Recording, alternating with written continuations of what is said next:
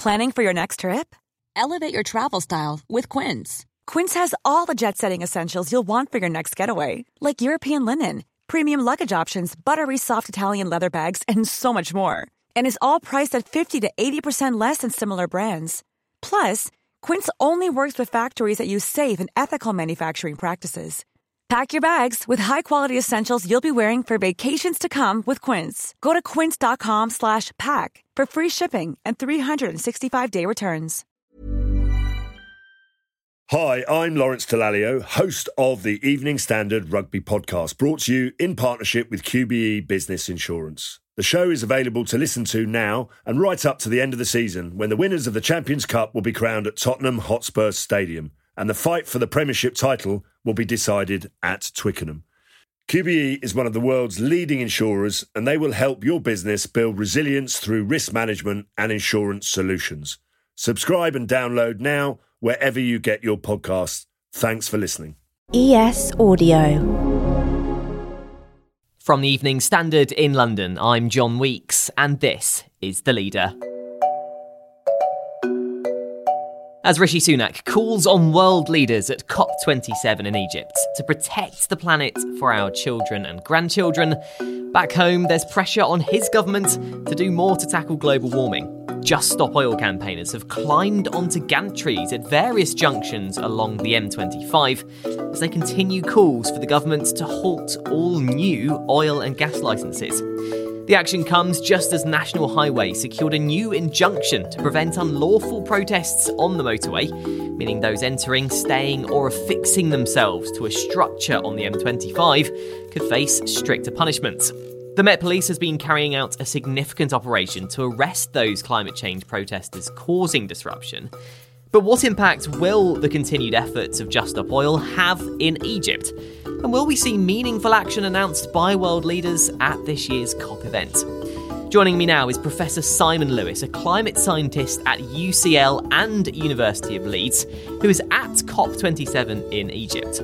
So Simon, what's the mood at this year's event? And are there any signs this one will actually lead to big changes? I think the mood is more sombre and difficult than it was a year ago in Glasgow. And that's because in that intervening year, we've got the Russian war in Ukraine, which has had these huge effects in terms of fossil fuel prices and therefore energy prices and living cost crises. And that's spilled over into food costs. So there's a really different geopolitical energy from a year ago. And also we've seen really startling climate impacts over the last year. We've seen a third of Pakistan underwater, enormous floods in Nigeria displacing millions of people. The European heat wave in the summer and a really long and pretty devastating heat wave in China as well this summer. So it's actually a big shift from a year ago, even though it's only 12 months since the last talks. Obviously back home, as expected really, Just Stop Oil protests are continuing. Again, just a call on the government to stop all new oil and gas licences. From your experience, I mean, is that the right call? Or do you think there should be a bigger focus on other areas? I think it is the right call, to be honest. I mean, it's a pretty desperate situation. This is COP27. We've had 27 years of this. And governments are only going as far and as fast as, the people who are either electing them or forcing them into better positions. So I think that kind of public protest that keeps it high up on the agenda is really important, and it's a no-brainer for Rishi Sunak to not do any more oil licenses. From the time of licensing through to actual oil production is an absolute minimum of 5 years, and the average is something like 19 years. So it's going to make no difference to the economy. It's only going to be disastrous for the climate, not only from those emissions, but also from what the signal it tells the rest of the world. So in Africa, there's a bit of a discussion about should it exploit its own fossil fuels because the West is still doing it and is not following the advice that it's giving everyone to get their emissions down fast. So compared with other countries in Europe, but also across the world, really, how big a part is the UK playing when it comes to action on climate change? Well, the UK's had a positive role in the past has been a kind of leader in terms of getting emissions down from our electricity production. So we're almost entirely out of coal, and we are doing a lot more in renewables than many other countries. But we're kind of seen as like pretty rocky now, because we had the Climate Change Act, and that was the first legislation globally to legislate to get emissions down. But we're currently way off track to meet those legally binding targets. What Rishi Sunak needs to do pretty fast is lay out a detailed plan that's costed to help the economy and help people get their emissions right down, so that we can get to net zero, stabilize emissions, and stop all these climate impacts getting worse and worse. And obviously, as you sort of just mentioned there, really, every year the climate situation does get more and more severe, as do the warnings and protests, as we've seen. Do you think world leaders take notice of the action being taken by the likes of Just Stop Oil here in the UK? I think they do. They do respond to public pressure of all sorts, and there's obviously an ecosystem of different ways of pressurising the government. But I think they do force to listen. Rishi Sunak said he was too busy for this conference. He was too busy to engage in dealing with climate change. And actually the voices were saying from all sorts of corners of UK society saying that is not right. And I think then he reappraised, and he's here today, and he's going to speak later on this afternoon.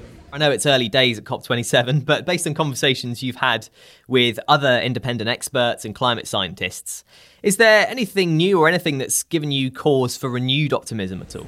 I think on the political front, the election of Lula, the new president of Brazil, that will, I expect, transform deforestation rates from being very high under the current government to, starting in January, seeing laws enforced and a big reduction in deforestation in the Amazon, and bring it away from that tipping point of where it could start collapsing.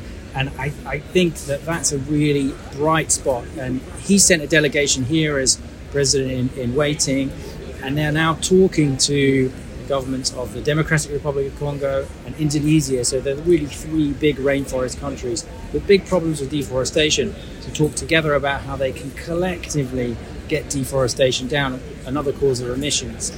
And that would be a really powerful, positive message to come out from this conference later on over the next 2 weeks.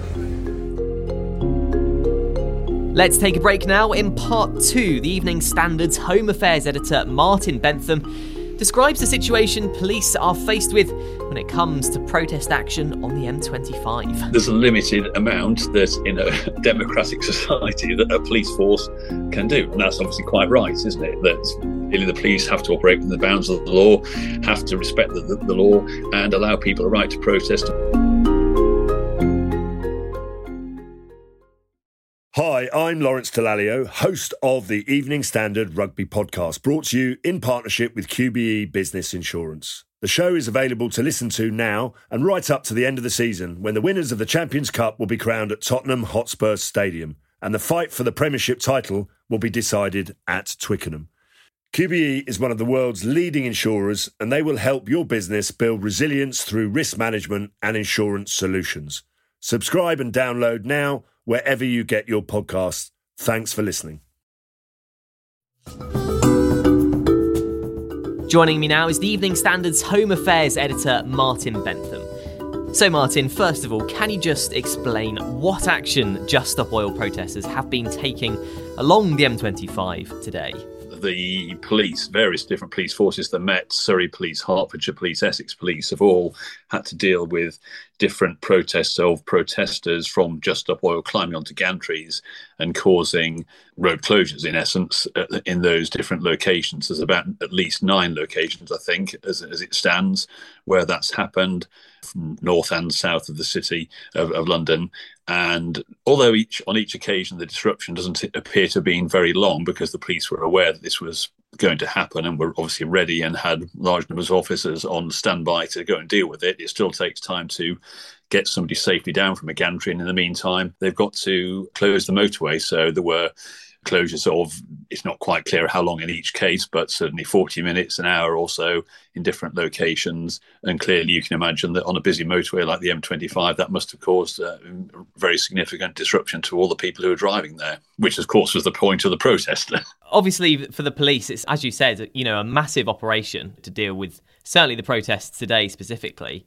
I mean, how much is this sort of work taking up the police time, really? The reality of it is that the Met Police Assistant Commissioner, Matt Twist, who's been in charge of their operations, has made the point that the Met has had to have a large number of officers. He said last night it was 10,000 officer shifts since the start of October have been devoted to people being on standby or actually dealing with the Just Stop Oil protest, because of course you have to have people ready to go and to deal with it in case it happens, never mind when it does happen.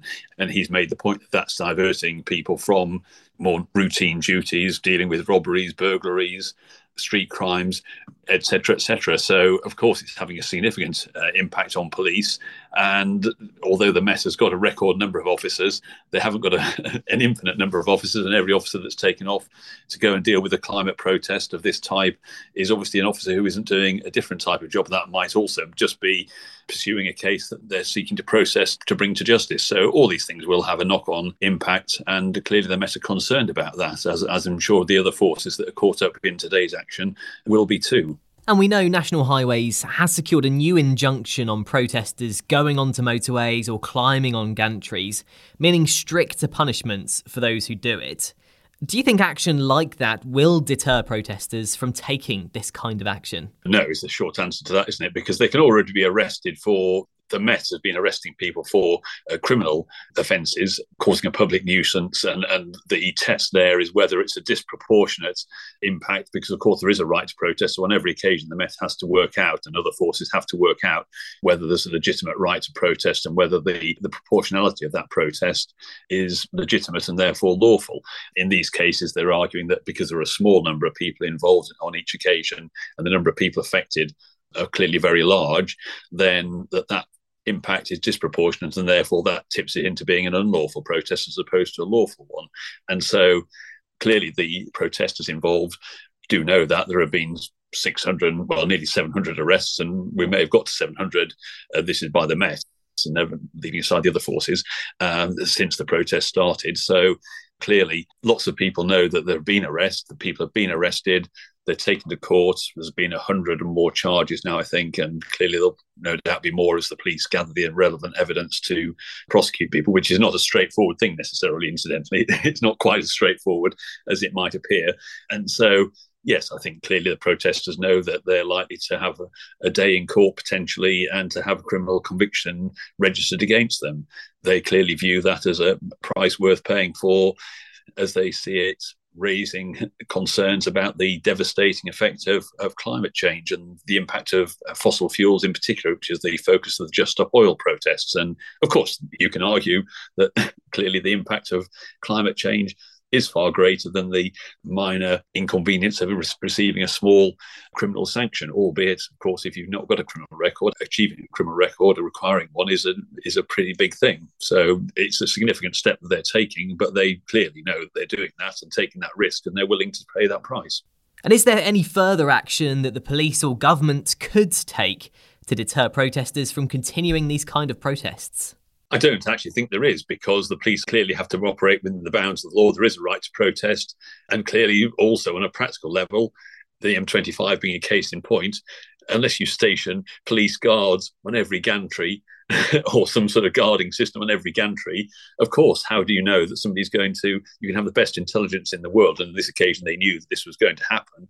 But it's quite hard to find a way to stop it. And of course, you know, the other protests we've seen are people sitting down in the middle of roads. Well, there's an awful lot of roads in London, aren't there? And there's a lot of main roads, busy roads. So it's impossible from that point of view to do it. And of course, although some members of the public think the police should just wander along and drag people off the street instantly, or obviously it's not quite so easy when somebody's on a big motorway gantry, and you can't just be reckless about doing that. You've got to be careful how you're removing somebody.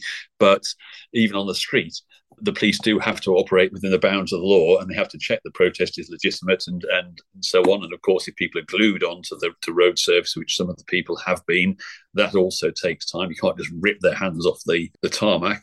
And there's a limited amount that in a democratic society that a police force can do. And that's obviously quite right, isn't it? That clearly the police have to operate within the bounds of the law, have to respect the law and allow people a right to protest. And when they stray over the line into potential illegality, then at least exercise restraint in the way that they're then dealing with them. You can't have rough justice, so to speak, of police manhandling and using excessive force, not least because, of course, what would then happen is that the police would then be taken to court for doing such a thing, whether it be criminal prosecution or sued, and cost would incur and so on, leaving aside whether the fact that it's not the right thing to do in the first place. Do you think that this action from the protesters and also pressure from COP27 over the next few days will actually put pressure on the government to do what Just Stop Oil are asking them to do, which is obviously cancel all new oil and gas licenses? Well, I don't think it will, actually, because,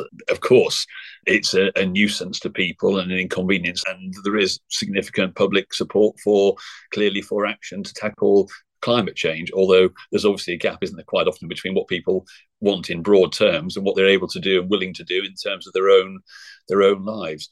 And so there is a gap there. But I think in terms of the government responding directly to the type of protest we've seen with Just Stop Oil or Extinction Rebellion, I think that's unlikely. And also the government clearly does understand the message. The problem, of course, from a government point of view is they then have to say, if you're to take the type of drastic action that protesters of different types want sometimes, then the consequences for ordinary people, including those people themselves, of course, but lots of other people, are pretty dramatic. And it's not quite so easy as a politician to go around and to advocate doing those things. Now, clearly the climate protesters, Just Stop Oil and Extinction Rebellion before them, argue that is necessary and a necessary price. But politicians obviously have to balance things like security of energy supply, for example. And clearly one of the reasons has been driving the continued support for some fossil fuel exploitation is the fact that we've just seen this gas crisis and the dangers of relying on big imports of gas from Russia and so on. And the move towards renewables, the long-term solution, is not an instantaneous thing that can be achieved overnight. It should be accelerated as fast as we possibly can to get to that position. But from a governmental point of view, I think that the government has to balance all the different factors and suddenly saying to people, well, we're not going to have any fossil fuel generation and production and certainly no new licenses or whatever. No new licenses might be understandable and a legitimate thing to, and a sensible thing to do. But in terms of complete halting of fossil fuels, for example, in the short term, it would be a difficult step for a government to take, I think. There's more news, interviews and analysis in the Evening Standard newspaper and at standard.co.uk. That's The Leader. Thanks for listening. We're back tomorrow afternoon at 4:00.